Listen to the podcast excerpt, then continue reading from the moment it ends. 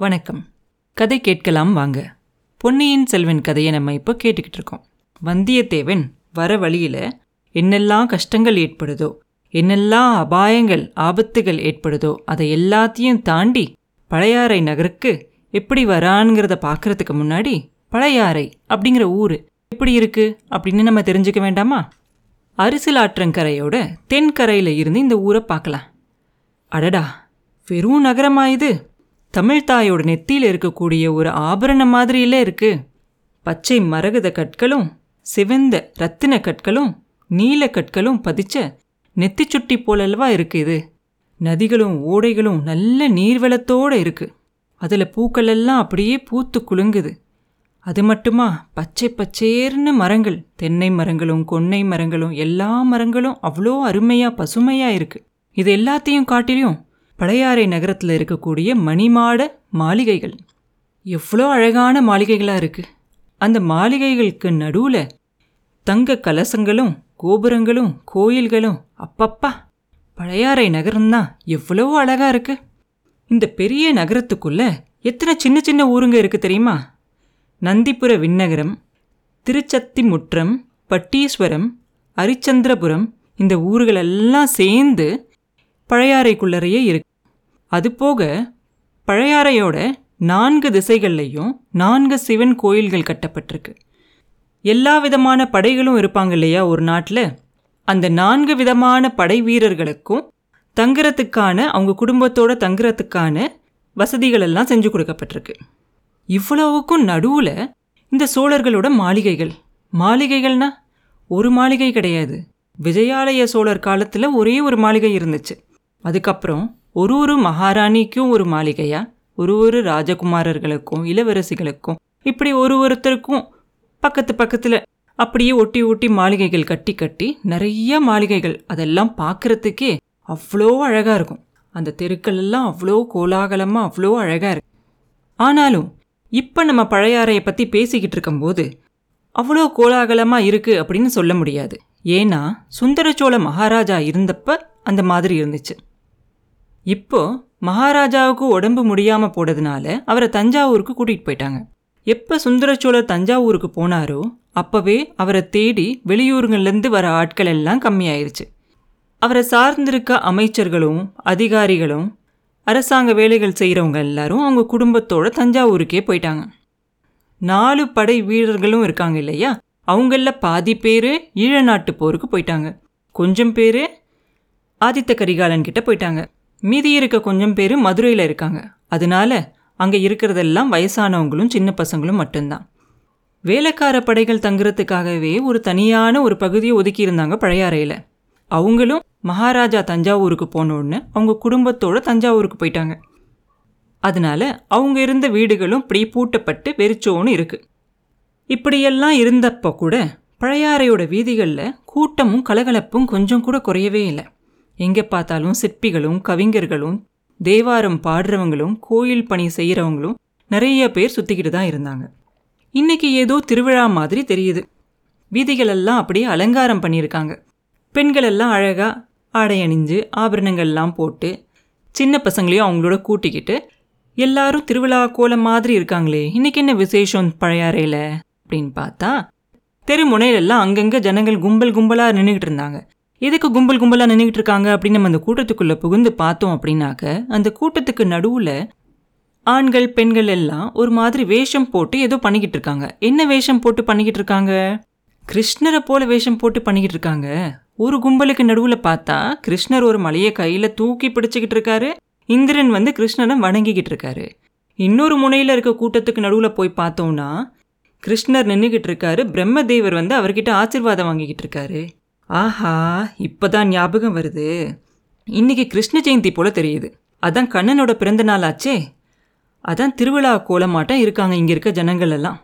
இந்த மாதிரி திருவிழா கோலமெல்லாம் எங்கே அதிகமாக இருக்குது அப்படின்னு பார்த்தா நந்திபுர விண்ணகரத்து கோயில் பெருமாள் கோயில் கிட்ட இருக்கு. இது என்ன? கண்டேன் கண்டேன் கண்டேன் கண்ணுக்கினியன கண்டேன் அப்படின்னு பாடுறது யாரு?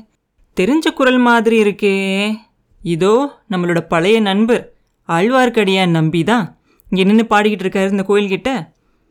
அவரை சுற்றி நிறைய பேர் பக்தியோடு அவர் பாடுறதை கேட்டுக்கிட்டு இருக்காங்க. ஒரு சிலர் வம்பு பண்ணுறதுக்குன்னே பாடிக்கிட்டு இருக்காங்க. யார் இன்னைக்கு நம்பிக்கிட்ட அடி வாங்க போகிறாங்களோ தடியால தெரியல. அப்போ அந்த விண்ணகரத்து கோயில் வாசலில் ஏதோ ஒரு சலசலப்பு நடக்குது. தெருவில் நிறைய ரதங்களும் பல்லக்குகளும் வந்து நிற்கிது கோயிலுக்குள்ளே இருந்து மாதரசிகள்லாம் வெளியே வராங்க. யார் இவங்கெல்லாம்?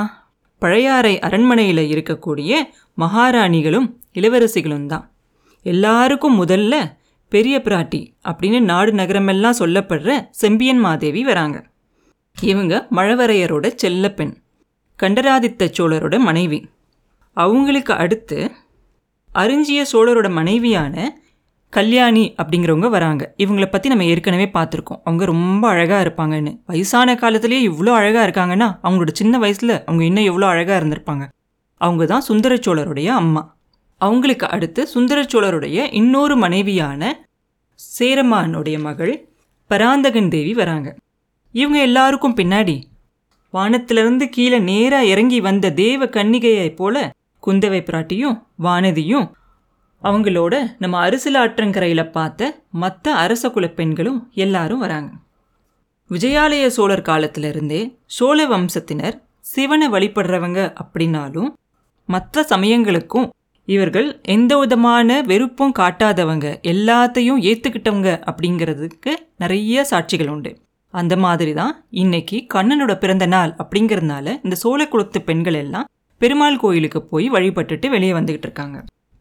பெரிய பிராட்டி செம்பியன் மாதேவி அவங்க பல்லக்கில் ஏற போகும்போது தான் இந்த கண்டேன் கண்டேன் கண்டேன் பாட்டை ஆழ்வார்க்கடியை நம்பி ரொம்ப சத்தமாக பாடுறாரு. அவங்க காதில் கேட்கணும் அப்படிங்கிறதுக்காகவே பாடுறாரு போல இருக்கு.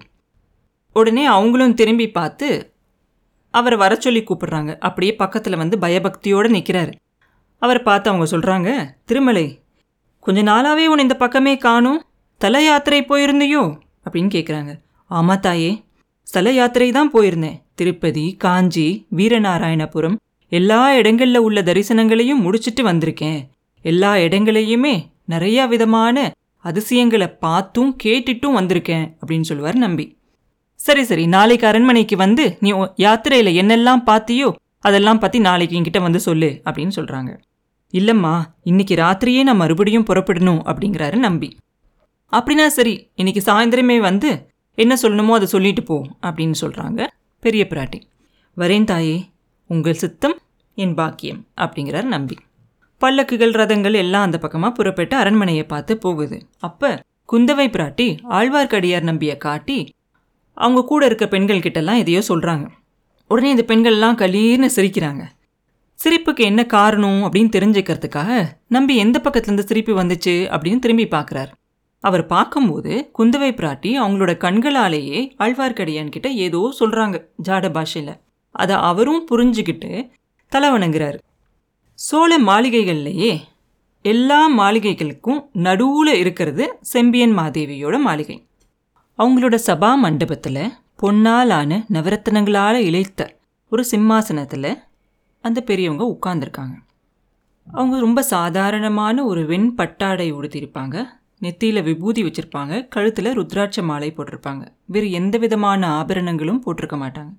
எதுவுமே போடாத நிலைமையில கூட அவங்கள பார்க்கும்போது அவ்வளோ தேஜஸோடு இருப்பாங்க.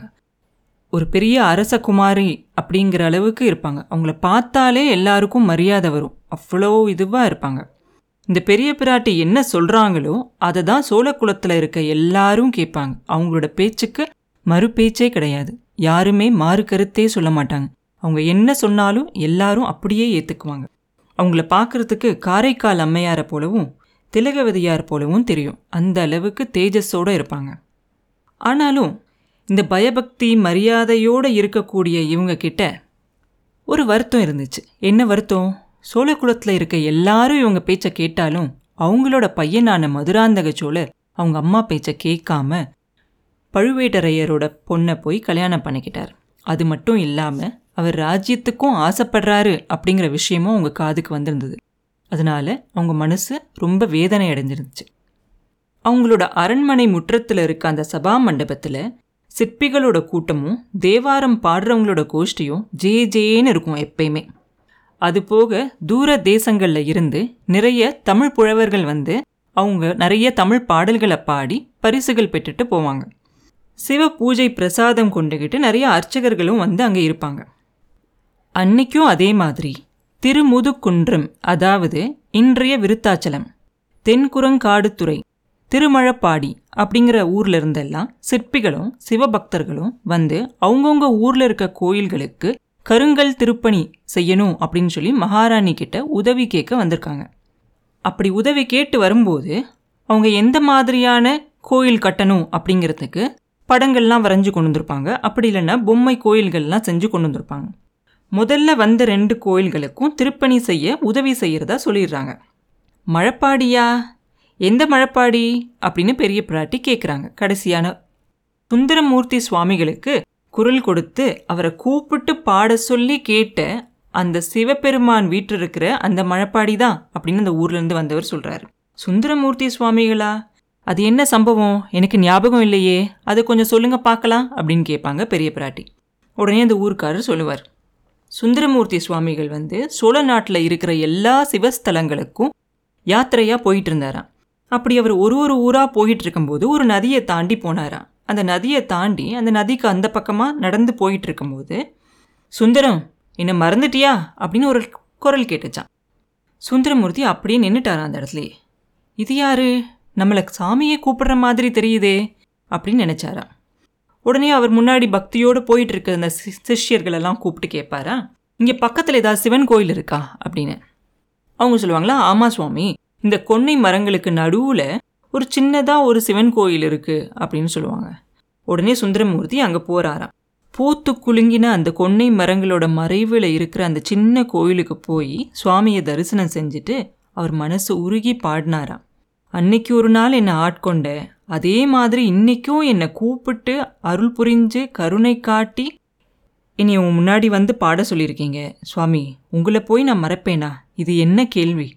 உங்களை மறந்துட்டு நான் வேற யாரை நினைக்க போகிறேன் அப்படிங்கிற பொருளோடு அமைஞ்ச பொன்னார் மேனியனே புலித்தோலை அரை கசைத்து மின்னார் செஞ்சடை மேல் மிளிர்கொன்றை அணிந்தவனே மண்ணே மாமணியே மழப்பாடியுள் மாணிக்கமே என்னே உன்னையல்லால் இனி யாரை நினைக்கேனே? அப்படின்னு பாடினாராம். அம்மா இன்னும் அந்த கோயில் சின்ன கோயிலாக தான் இருக்குது கொன்னை மரங்களோட மறைவில் தான் இருக்குது அதுக்கு தான் உடனே திருப்பணி ஆரம்பிக்கணும் அப்படின்னு சொல்லி உங்ககிட்ட வேண்டிக்கிறோம் அப்படின்னு சொல்லி அந்த ஊர்க்காரர் சொல்கிறாரு அப்படியே ஆகட்டும் அப்படின்னு சொல்கிறாங்க பெரிய பிராட்டி. ஆழ்வார்க்கடியான் நம்பியும் அவனோட இன்னொருத்தனும் கொஞ்சம் முன்னாடி நடந்து வந்து இதையெல்லாம் கவனமாக கேட்டுக்கிட்டு இருக்காங்க. அப்புறம் என்ன நடந்துச்சு அப்படிங்கிறத அடுத்த பதிவில் பார்ப்போம். மீண்டும் உங்களை அடுத்த பதிவில் சந்திக்கும் வரை உங்களிடமிருந்து விடைபெறுவது உண்ணாமலே பாபு. நன்றி.